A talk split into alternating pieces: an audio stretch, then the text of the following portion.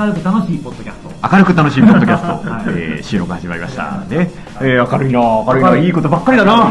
天気もいいですからね。はい、いいことしかないですよ。はい、ということで、セキュリティポッドキャストで久々に、顔を合わせて、何みんな笑ってんですか。ね、今日ちょっとゲストが何人かいらっしゃるのでね、入ってますね、ちゃんと。ということで4人ですからね、ということで、セキュリティポッドキャスト、はい、今日はちょっとセキュリティの話よりは、まあ、ちょっとね、いろんな人に話を聞いてみよう、はい、みたいな。そうですね、まあ、なくていいです、はいね、ということで、セキュリティのあれスタートでございます、はい。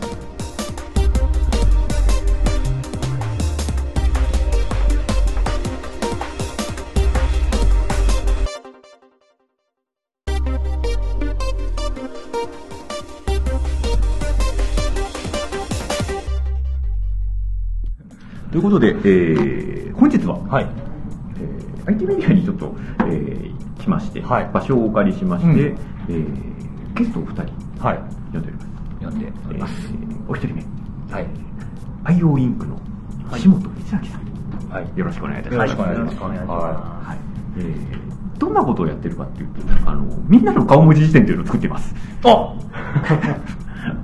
ほう、いいアプリですよね。そうなんですよ、はい、ね、実は前辻さんにちょっとお話を聞いたときに、石本さんいらっしゃって、ちょっと私そこに同席させていただいて、そのアプリを知って、即ダウンロードしたんですよ、Android版を。で、意外と面白くて、皆さん、みんなで顔文字を登録していくみたいな。そうですね、はい。で、これね、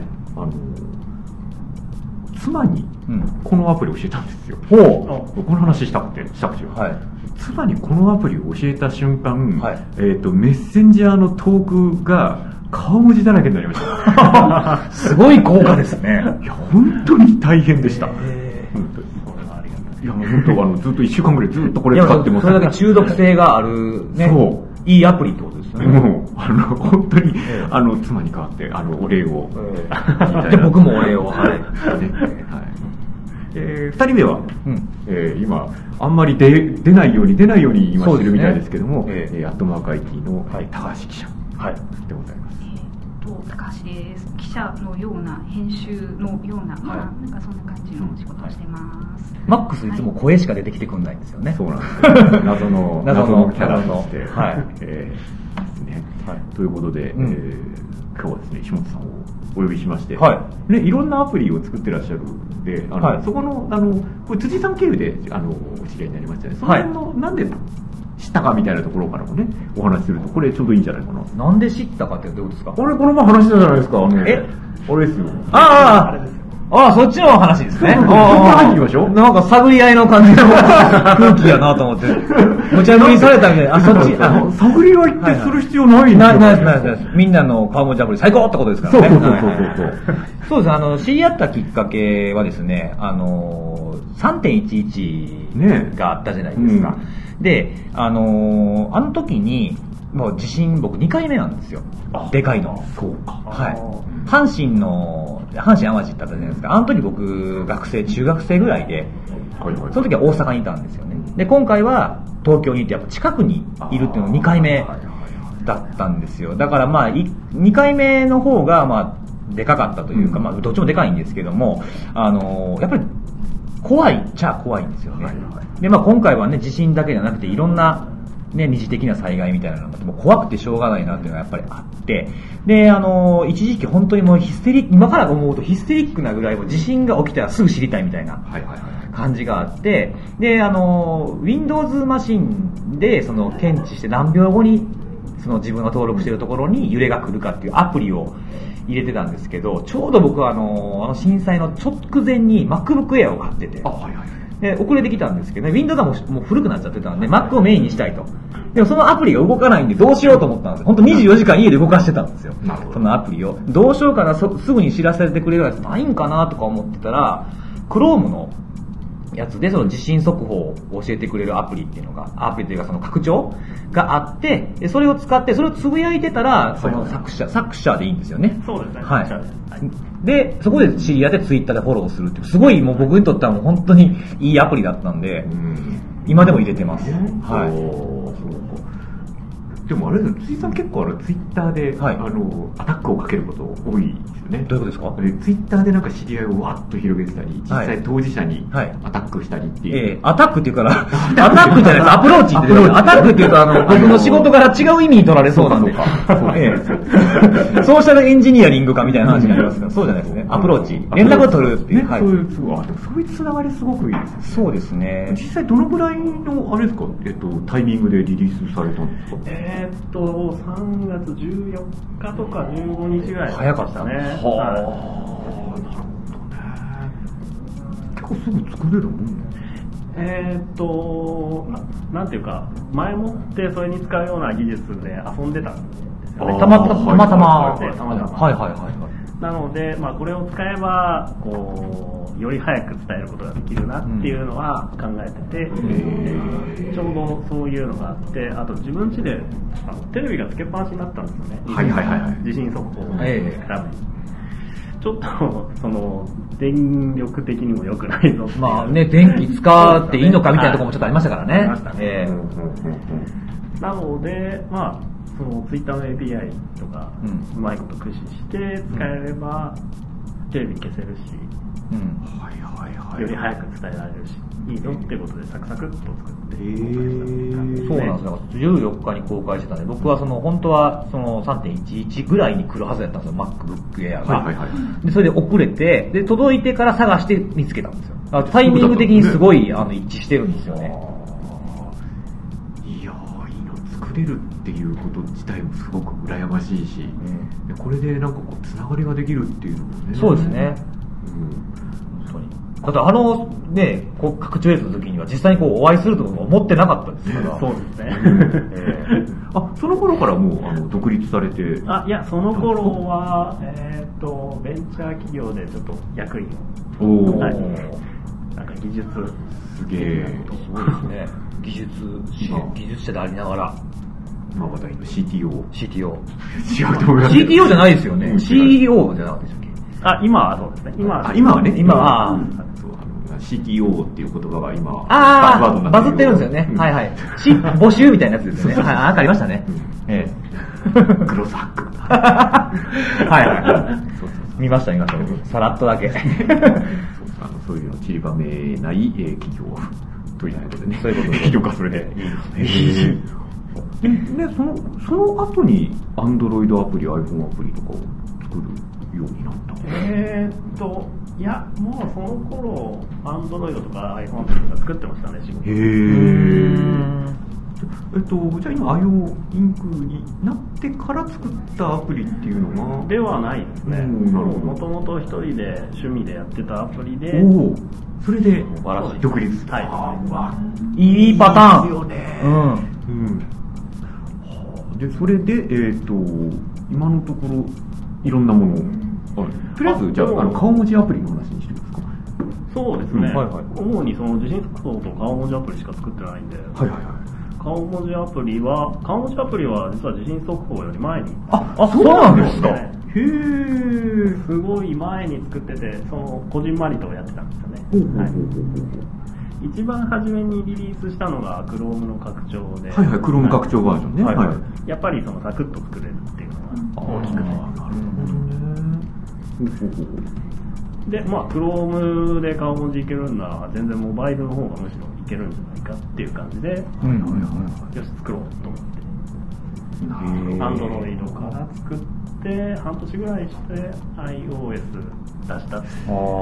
両方作れるっていうのはやっぱすごいですよね。確かにね、このスマホとの親和性はもう半端ないですもんね、やっぱり。そうなんですよね。普段うちのスマートっていうのはそんなにアプリをガンガン入れる人ではない、ゲームはやりますけどね。いや、これこういうのあんだよって言った瞬間にもうメッセージがこれだけになりました。トリコじゃないですか。完全にですよ。妻の顔文字アプリになっちゃったんですね。今まで見たことないような顔文字を大量に送ってくる。あれですよ、スタンプ代わりですね。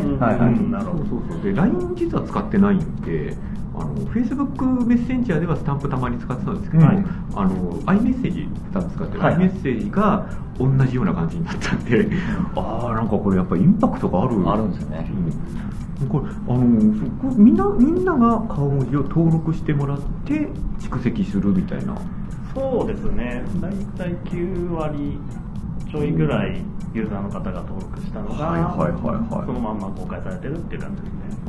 一応管理側でも、いろいろ付け足したりはしてますね。はいはいはいはいはい。じゃあすごい量なんですよ。うん、どれぐらいあるんですか。30万ぐらいあるんですかね。あ、もっとありますね。そうですか。もっとあります。ぶっこんできますね。まあ、はいはい。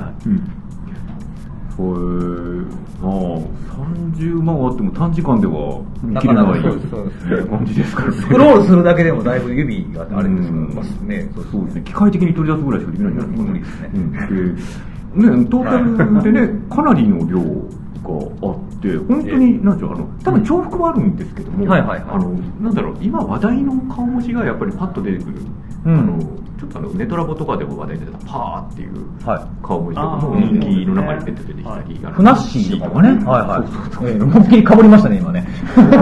同じの見てるんですかね、今。ざーっと見てると、なんか今まで本当に見たことない、なんだろう、いわゆる顔文字で2チャンネルっていうイメージあります、あったんですけど、LINE とかってみんなこういうのやってんだっていう感じ。LINE の層と私かぶってないんで、LINE でどんなコミュニケーションしてるかわからないんですけど、顔文字見てなんとなく想像がつくなっていう、面白いアプリだなと思いましたね。で、Android も iPhone もあって、多分これ同じサーバーを見に行って、そうですね、同じサーバーを見てますね。だからなんかこう、なんだろう、チャットを彩るツールとしてはすごくよくできてるなと。これってクロノ変換でやってるいわゆるデータがクラウドにあるっていう意味では、はいはいはい、そうですね。そういう意味では、まあデータをある程度ざっと取ってきて、そこで選択させて、検索するときとかダーッとスクロールすると徐々に徐々に取ってくるみたいな。そうですね、はい、なるほどなるほど。でもこれそうですよね、これ多分作ることが、ある程度ね、知識ができるんですけど、顔文字が集まってるっていうのがやっぱすごいなと思うんですよね。その9割ぐらいがユーザーが作ったものっていうのは、なんかすごいやっぱりなんだろう、先行者利益だとは思うんですけども、なんかこれに集まってるっていうのはすごく素晴らしいことかなと思います。これなんか登録した人は、なんかその人は何件登録しました的な、そういうまたゲーミフィケーション的なものがあったりする。そういうのはないんですか。そういうの取り入れていきたいなって思ってるんですけど、その顔文字を登録することにそこまでなんでしょう、のめり込んでいけるかどうかっていう。そうですね。それも、それいうのがないのに9割ユーザーからって、すごいですよね。そうなんですよね。で、いいね機能とかはあるんですよね。そうですね。これはいいっていうのをつけてっていう。なんかそれもね、ありがたいというか、またそれが作者に顔文字作者にフィードバックされれば、なんかこうツイッターで RT されたいとか、人にいけるような気がしますね。その辺がこうぐるぐるぐるぐる回ってくるのがすごくいいな。あんまり顔文字に著作権がとかっていうような人もあんまりいなかった。そうですね。なんかそういうところがすごくなんか綺麗に回ってるんだなっていう、なんかいいインターネットっていう感じがしますよね。なんか共有してみんなで使えばいいやん、楽しくっていうね。でしかもね、なんかこう割とこう燃え上がっちゃうじゃないですけども、こうアプリが有料だったりすると、俺たちが作ったものみたいなことがあるのに、ちゃんと無料で、広告収入でやっていくっていうのがすごく綺麗な、みんながね、ウィンウィンになってる感じが非常にする。誰も損しないというか、しかも本当に大きいと思うのは、うちの妻みたいな人でも普通に使ってるっていうのはやっぱすごい。そのうちすげえ数登録しだすんじゃないですか、奥さん。すげえいいねとかもらい始めたりとかするかもしれない。そうそう、大量にある中から自分の好みのやつを集めてカスタマイズし始めると、ねえだって。その日も近いですね。そういうことができるってっていうのはすごくそうですね。スタンプと違って顔文字は自分で編集したりできますからね。確かにセリフ変えたりとかもできますもんね。なるほどね。そうなんですね。スタンプっても決められてるじゃないですか。そうなんかね、クイズ使うのみたいな、あったりしますよね。ありますね。結局なんでしょう、コラボスタンプが出た瞬間に買うって使わないみたいな。ネタ披露みたいな感じ で、ね、俺これ持ってんだぜ、うん、確かに三国志スタンプとか言われたらこれはすげえなと。あ、僕も北斗の拳は買っちゃいましたね。でしょ、でもあんま使ってない1も2も、うん、はい、そう使う機会ないんですよ。俺の名を言ってみろとかっていうスタンプいつ使うんだって話ですよね。出てるし名前まあでも LINE のスタンプはね、ユーザーとか一般利用者がサブミットして売れるっていうのはすごくいい、うんうん、あ、最近ねついたやつですね。もともと元 IT メディアにキュウリ先生という、あれですね、IT メディアで、あれだ、連載タイトルが出てこない。連載タイトルが出てこない。あれです、漫画がシリーズ、すっごい人気がある漫画がシリーズあって、すっごい人気あるのにタイトルが出てこないってどういうことだろう、一回謝っといた方がいい。バイナリ畑で出てきたバイナリ畑で捕まえて、はいはい、すごく評判良くて、でそのキュウリ先生が早速スタンプ登録しちゃったそういうのは買わないとまずいなって思ってる、でなんかこういうね、なんだろう、いいアプリはやっぱりどんどんアピールされるべきだなと思ってて、さっきのキュウリ先生のスタンプ出るんだったら買っちゃおうかなみたいな一緒で、あの人が作ってるんだったらちょっとダウンロードしてみようかなとか、そういうなんかこうね、作者が積み上げてきたものをみんなで評価するっていうのはすごく重要だと思ってます、で今回そういう意味で厚井さん その取材に同行して石本さんとお会いできて、その石本さんの作品が結局うちの妻がドハマりするっていう、こういうね、いいフィードバックってすごくいいと思うんですよ。なんでね、アプリ制作者の顔とかどうやって作ったのかとかって話がどんどんこういう場で広まってくれるといいな。いいですね。まあ聞いてると3人なんですけど。まあ3人しかインストールしないですけど。という設定だって。だね、本当。これからなんかこう新しいアプリ作ろうとかってないんですか？いや、まあ新しいことやりたいなっていうのは常に思ってるんですけど、なかなか意外と手がかかってるんですよね、このアプリ。あ、そうなんだ。なんか引き続きこれをちょっと回していくっていうのは、それはそれなんですよね。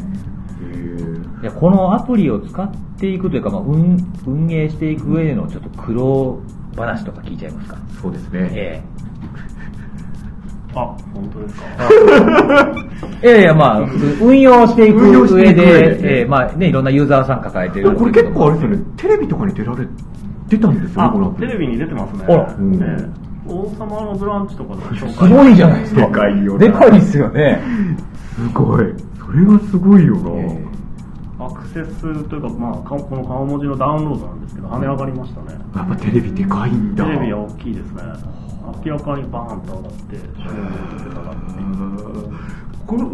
ちなみにテレビに取り上げられると、Android アプリと iPhone アプリ、どっちの方があります？いや、同じぐらいですかね。同じぐらいか。意外ですね。どっちかが多い感じでしたけどね、イメージとしては。Android の方が多いのかなっていう印象が実はあったんですけども。あ、本当ですか。でも最近は結構 iOS 版もダウンロードされてて。二分されてきてるんですかね。二分つっても1機種対多機種ですね。まあまあそうですね。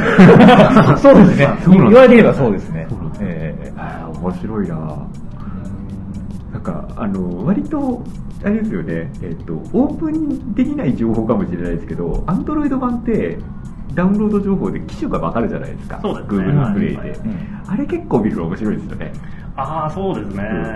あ、なんか意外とこの機種が売れてるんだ。あ、自分がこれないわーと思ったやつが結構来てるみたいな。私全然余談になっちゃいますけど、ディズニー系 のウェブサイトをやってて、これもともとポッドキャストのディズニーポッドキャストの流れでやってたんですけども、自分のサイトの、今機種比率見れるじゃないですか、 Google Analytics とかで、iOS がダントツなんですけど、Android の上位5機種が全部ディズニーモバイルなんですよ。すごい、もう偏りすぎですよね。ないですよ、そんなサイト、なかなか。その下にXperia がやっと入ってくる。それ僕じゃないですかね。びっくりしましたね。売れてんだ売れてるって、もう特定の層が買って特定の層が見てる、特定の層をキャッチできてるっていう意味ではすごい嬉しい。あ、そうですね、それは成功ですよね、うん、素晴らしいです。求められてるってことです。そうそうそうそうだからね、なんかこうあれですよね、このアプリを入れてる人はこんなアプリも入れてますみたいなの見たいですよね。ああ、そうですね、LINE とかなんだと思うんですけど、うんうんうん、そうですよね。でもある意味その、まあ、LINE があんだけ広まってて、スタンプあんだけがっちり掴んでるのに顔文字のニーズがあるっていうのが結構面白い、うんうん、まあ、自由、まあ、今出ましたけど自由度の高さっていうのがでかいんじゃないですかね。いやだから何でしょう、そういうこと、うちの妻みたいな LINE はやってないんだけどメッセージツールは使ってるっていう人には救世主なんですよ。だからすごいありがたい。ではやっぱダウンロード数増えるのに、うん、テレビで取り上げて増えるっていうのは嬉しいですよね、うんうんうん、それってなんかあれですか、自分もテレビ見たりしたんですか。あ、いや、友達に言われてっていう感じですね。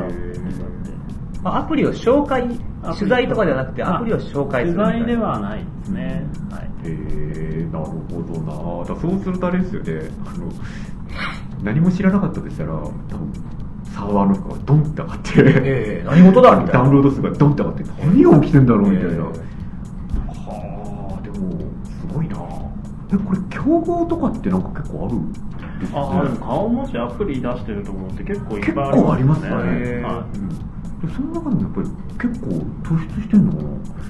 そうですね、その検索できたり更新されるっていうのが売りなんですけど、検索できるアプリってないんですよね。なるほど。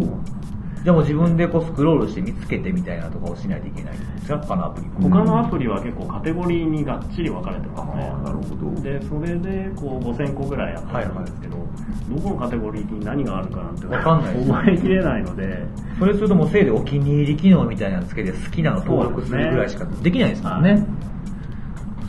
割とそうですね、すごい量はすごいいっぱいあるんですよね。ありますね、うん、で差別要素が確かにあんまない感じがするので、うんうん、そこがやっぱ大きいですね。多分なんだろう、今までウェブアプリとか作ってた人が顔文字作ってるか、それとも企画ありきで作ってるか、サーバーとの連動なしでやるとやれることも少なくなって、ね、みたいな中の最大限の機能を出してる感じがしますよね、うん、なんかすごいな。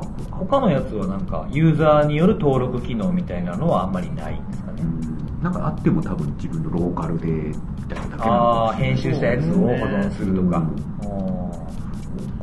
うん、そこじゃないですか、やっぱり一番大きいのは。確かにジャンル的にはすごい競合がいっぱいいる中でこんだけその顔文字登録がされてるっていうのはやっぱり成功ですね、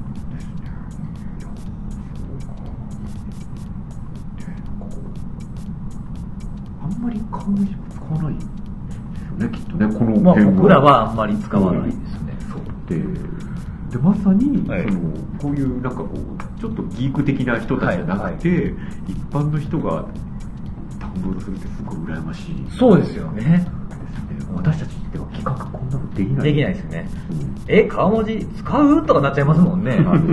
使うんでしょうね、でもね。例としてはこのポッドキャストを一般の人が聞くかっていう話になるわけです。ああ、そうですね。まあ3人しかいないんですけどそう聞いてる人、その3人の中に1人だけでも、セキュリティみたいな、はいはい、IE みたいな、ヤフーだから大丈夫だよな人たちに聞かせるっていうこと、私は無理じゃないですか。そうですね、なかなか高いハードルですよね、なんかそこはやっぱりすごい、本当自分にできないことができる人はみんな、うん、一様に皆さん尊敬してますので、そうですね、素晴らしい、素晴らしいですね。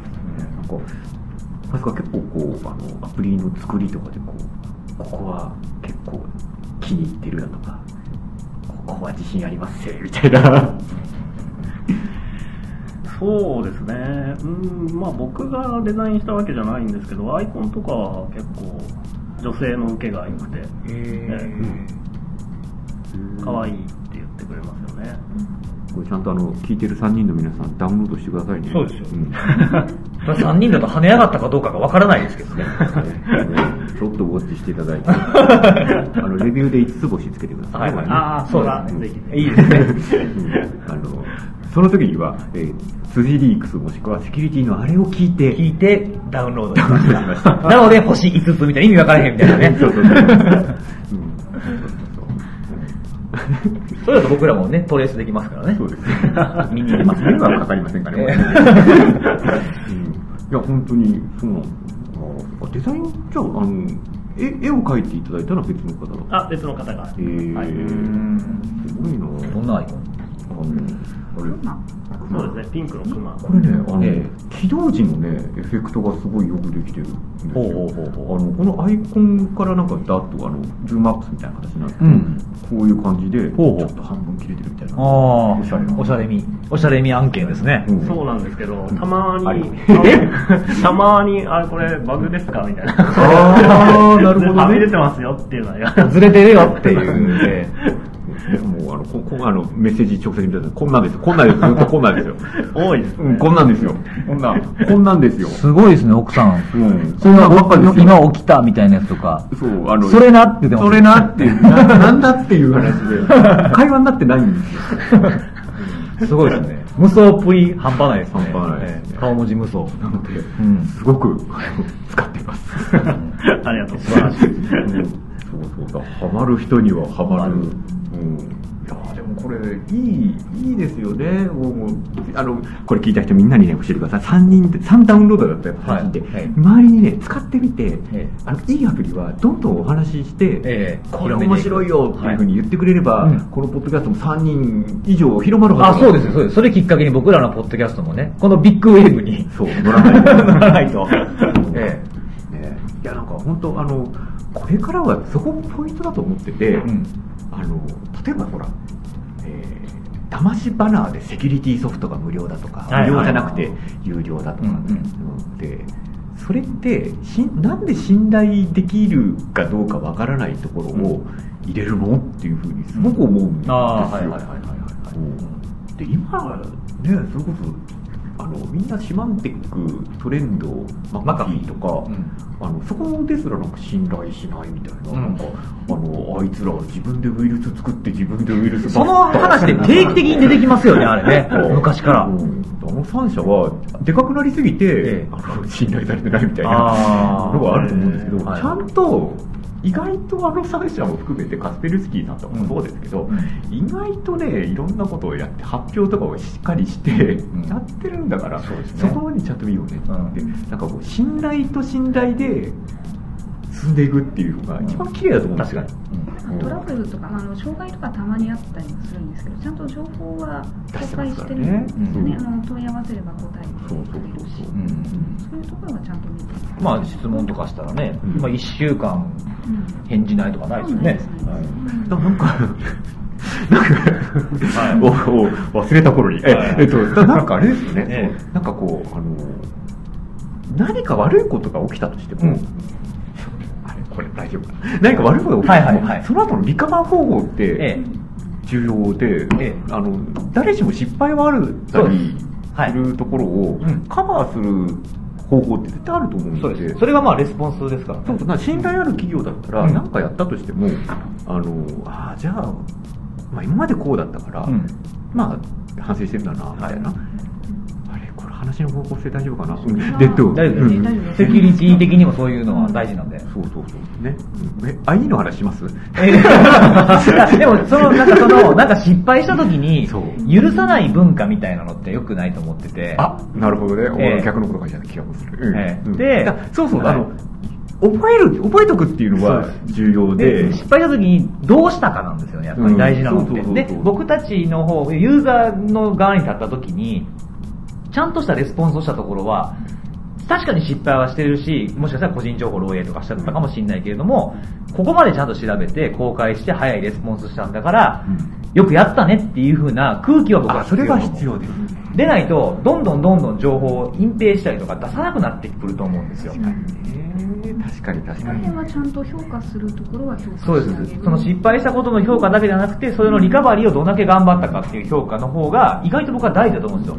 これが続くことなんで。長い目で見ると、マイクロソフトとかってすごいですよね。すごい。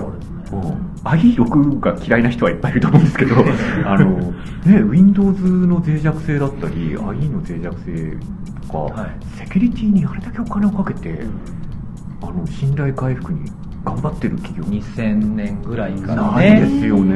MS0 なんだっけな、番号ちょっと忘れちゃいました。ニムだとかコードレスの頃ですね。そうです。はい。そうね。アドビも一時期フラッシュとか本当にひどかったんですけども、そうですね。まあ頑張ってはいますよね。対応早いですしね。そうアップデータとかもちゃんとつけてやってますね。逆に言うとアップル大丈夫なのみたいな話とかあるじゃないですか。割とアップルは放置しがちだったり、なんか遅かったりだしっていう。で、なんかこう頑張ってるところはちゃんと評価しないとっていうのもそうですよね。過去は過去としてやっぱり今どうかってやっぱ大事ですね。いやーですね。はい。ですね。どうしたんですか。なんか言葉選びながら。あれなんかちょっとそういうモードになってきましたね。いいアプリの話だった。いいアプリの話。話飛んじゃってもいいですか。さっき私みんなの顔文字キーボードで Google さんに半角開けて聞いたら安全性とか出てきて、これは Yahoo の QA なんかこうこれってインストールしようとするとなんかこう。警告が出てきちゃうんですけど問題はないんでしょうかっていうのに対して、ヤフー知恵袋でそれ質問をされてる方が、おおこれいいですね。でこうアプリの作者です。僕ちょいちょい検索してるんですよ。エゴサーチ的な。気づかない時にこうちょっとしたメディアに載ってたりすることがあるので、こう1週間以内にこう期間を絞って検索すると新しい情報が素晴らしいですね。1週間以内に返信するんですよ。ですね。あるべき姿。ちゃんとなってます。すごい。文字入力をする。これは一般的な Android の警告であって、アプリが危ないっていうわけじゃないんだよっていう。これはなんかいろいろな記事で割と過剰反応した過剰防衛のところですね。そのパーミッションを取るってこと自体が悪なんじゃないかっていう。このアプリは必要なさそうやな、なんでこんな GPS にアクセスする機能があるんだとかね、そういうの一時期話題になりましたもんね。そこね、正しくウォッチするのはいいと思うんですけど、確かに多分必須のパーミッションを取らなきゃいけないんだけど、これ何っていうような。Android ってちょっと iPhone と違っててキーボード変えられるんですよね。キーボードアプリってすごくこうなんでしょう、他のアプリと違くてセキュリティ的にも気をつけなくちゃいけないところがあって。取ろうと思うと全ユーザーの入力が取れちゃうわけなんですね。そうですね。ネットで送信してしようが何しようが何でもできちゃう。パスワードとか。はい。で、Android のその本体の機能として一番初めにそのキーボードを有効化するときにこういうキーボードのアプリっていうのはこういう危ないことありますよみたいな。じゃあどのアプリでも出てくるんですね。そうですね。キーボードアプリだったら。最初インストール、初期状態でインストールされているもの以外を有効化するときに出てきます。そうか。まあそれあんまりキーボードを追加するってことしないから。しょっちゅうすることじゃないですよね。そうですね。ちょっとそうか。でもこういうのをちゃんとウォッチして回答してベストアンサーいただいてっていうのは素晴らしいですね。ちなみにキーボードを入れ替えるといろんな範囲にアクセスできるようになったりとか、さっき言った入力を取れるとか、クリップボードも取れるんですかね。クリップボードは普通にキーボードでも取れますし、他のものでもどのアプリでも取れるんです。パーミッションは特に必要なかったとか。そうなんですね。クリップボード結構携帯、スマホのパスワード管理ソフトを使ってるとクリップボードにコピーって貼り付けることが多いから、クリップボード盗まれるのって結構痛いだと思うんですよね。そのソフトによってはそのブラウザがついてる管理ソフトもあるんで、僕はそれ使ってるんですよ。それが怖くて、なんかあったらあかんなと思って。すごいですね。きめ細やかな対応。そうですよね。このあたりが分かって作ってらっしゃる方と、分からずなんかこう言われるがままにパーミッションを追加してとかっていうのとの差って結構こういうところに出てくる、サポート部分に出てくるっていうのはありますよね。ああ、なるほどね。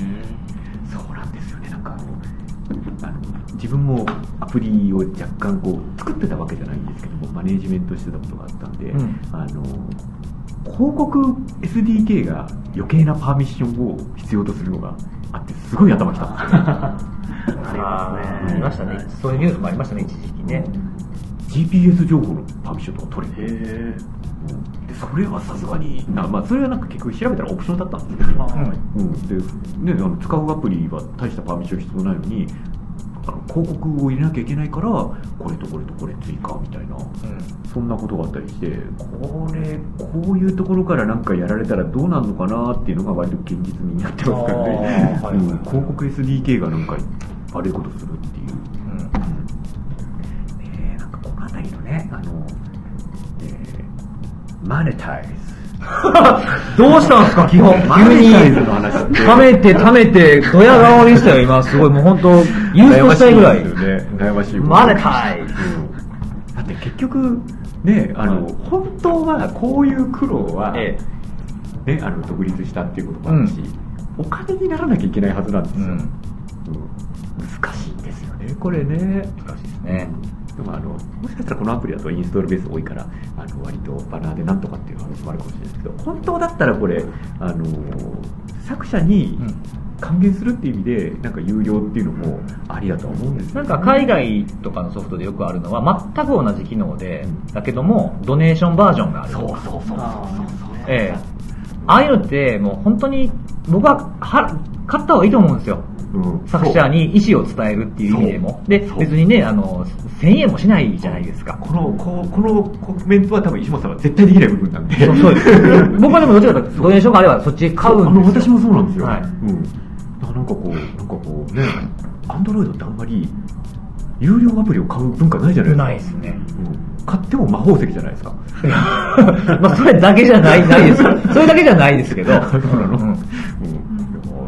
んでなんかね、そう私さっきの、作者の顔が出てほしいっていうのは、なんだろう、ちゃんとね作者に還元をされるべきだと思ってて、お金を払うも当然そうですけど、いいと思ったらみんなに広めるとかね。そうですね。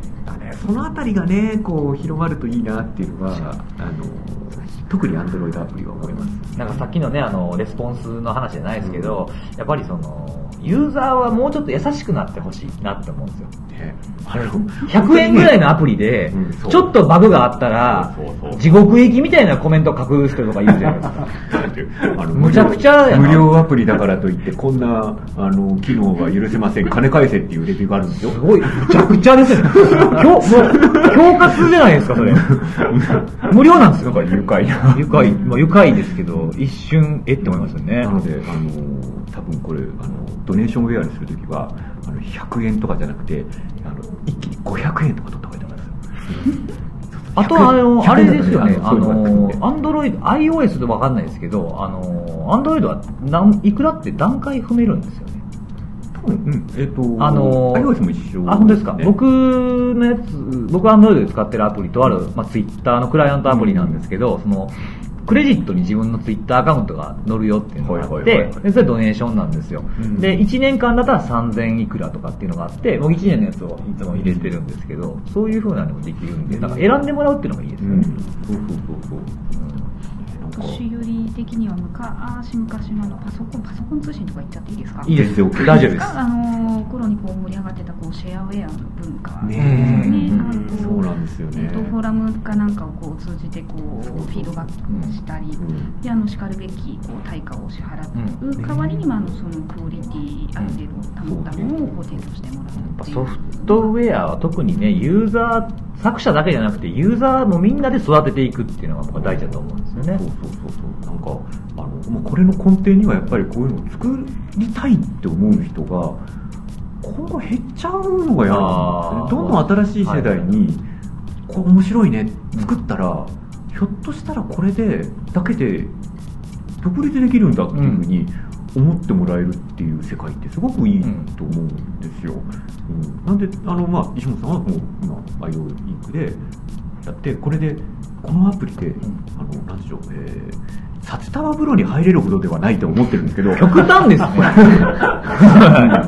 そうじゃないんだけど、はい、ちゃんとこれで生きていけるみたいな姿っていうのは、うん、すごくこう今後この世界に入る人にプラスになると思うし、うん、だからそれこそセキュリティの話で結構言ってる、はい、セキュリティ人材がみたいなので、なんかこうスキルセットがとかいうよりも、はい、なんかこうそれをやって楽しんでる人が一人いるっていうのはすごくこう、うん、そうですね。学生さんなんかはすごいこうロールモデルとして、はい、いいそこのそうですか、うん、偏ってそうですけど、辻さんみたいなむちゃくちゃやる人でもやってないじゃないですか。むちゃくちゃやってる人が、はい、ちゃんと評価されてちゃんといろんなところで出て、ああいう人になりたいって思えるような姿っていうのはすごくこの世界にとっては貴重だと思うんですよ、うんね。これ下手すると、はい、どんどん平均年齢が上がっていく世界とかあるじゃないですか。そういうんじゃなくてよくないですね、うん、だからこそやっぱりこう頑張ってる人にも成功してほしい、そうですね、本当にそうでないと続かないですからね、どっちの世代が、なんか多分アプリの作り方って作り方本に書いてあるけど、うん、モチベーションってあんまないじゃないですか、うんうん、でもやっぱり一番最初って結構楽しいからっていうところがスタートなんじゃないかと思うんで、あとはやっぱユーザーの声が聞こえて嬉しくないですか。そうですね、そこ一番大きいですよね。そう、レビュー見てると結構、いや嬉しいと思います。だって僕もすごい評判なんですよね。コメント嬉しいですもん、うん、そうなんだよな、ね、みんなで検索するとみんなだけでも後ろにみんなの顔向きで出てくるぐらいなんで、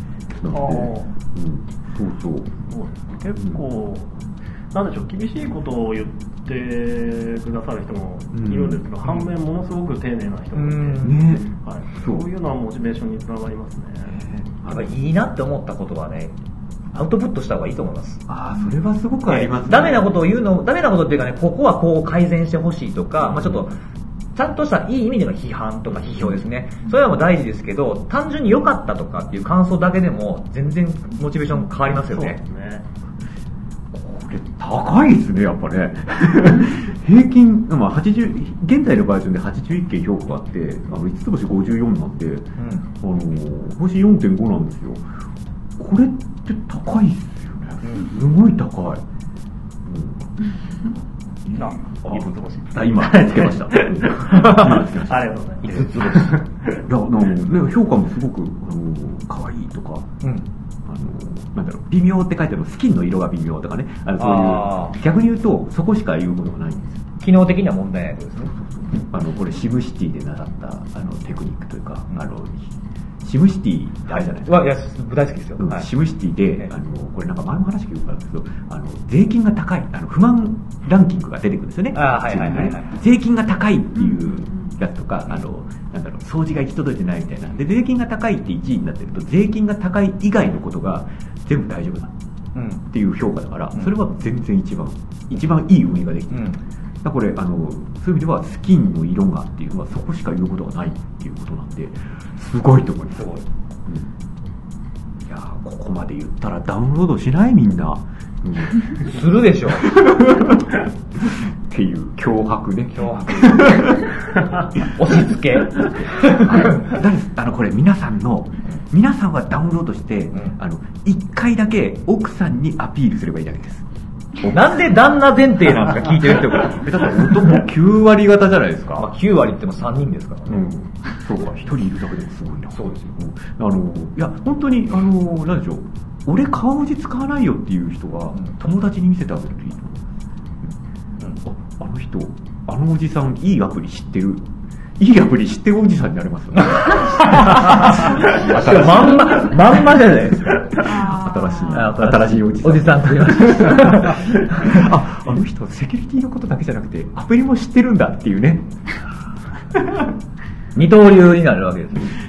そっからね、はい、そっからこのポッドキャストも広めていただいてね、はい、うん、なんかそうなんですよね。いやー、なんかやっぱりこの作者の方とお話できるっていうのは、はい、アプリのなんだろう、中身も知れて、うん、どんな人が作ってるのかってことなので、うん、アプリのなんか今後重みが違いますよね、うん、こういう回もいいですね。でしょ、でしょ、うんうん、そうそう、一時はどうなることかといろんな意味でいろんな意味でね、はい、API 的な意味。そうですね。これあれなのかな、はい、みんなの顔文字時点で検索するとどうなるんだろう、どうなるんだろう。プレイストアか iTunes とか。そうですね。Google Play と iTunes ストアと、あ、ちょうど先ほどの教えてグーとかもね出てくるのかな。さっきの多分さっき筆者さんが答えてたやつかな。違った。あ、なんでもないです。そうですね。まああと、まあ、私が書いたコラムが1ページ目の最後にあったりして、あるので、みんなの顔文字アプリで検索みたいなっていうね、はい、うん、カチカチみたいなやつですね、はい、私のだと 1,2,3,4 番目に出てきますね、検索大会になってるじゃないですか、みんなの顔文字辞典、長谷川洋介で検索するとどうなのかな。ごめんなさい、何も出てない。はい、それ多分アルファベットで検索する。あ、そっかそっか。はい、ID、ID、はい。うん、まあまあ私たちができる表現はこれが限界でございます。もう無理です。ね、すべてが終わったら、はい、また集まりましょう。また集まりましょう。ね、こんな感じ？そうですね。こんな感じ。ということで今日やらなきゃいけないことは、はい、まずAndroid、iPhone でそれぞれ、はい、まずダウンロードしてみてください。はい、なんかこうなんだろう、単にねアプリを紹介されるよりもこうやって話を聞いた後に触るとまたちょっと違うんじゃないかな。そうですよね。近く感じるでしょうしね。うん、でちょっと皆さんに広めてみていただけると面白いかな。うん、であとねこういうのに参加したいっていうアプリ制作者とね。あ、全然いるといいかもしれない。ツイッターとかで言っていただいてですね。はい。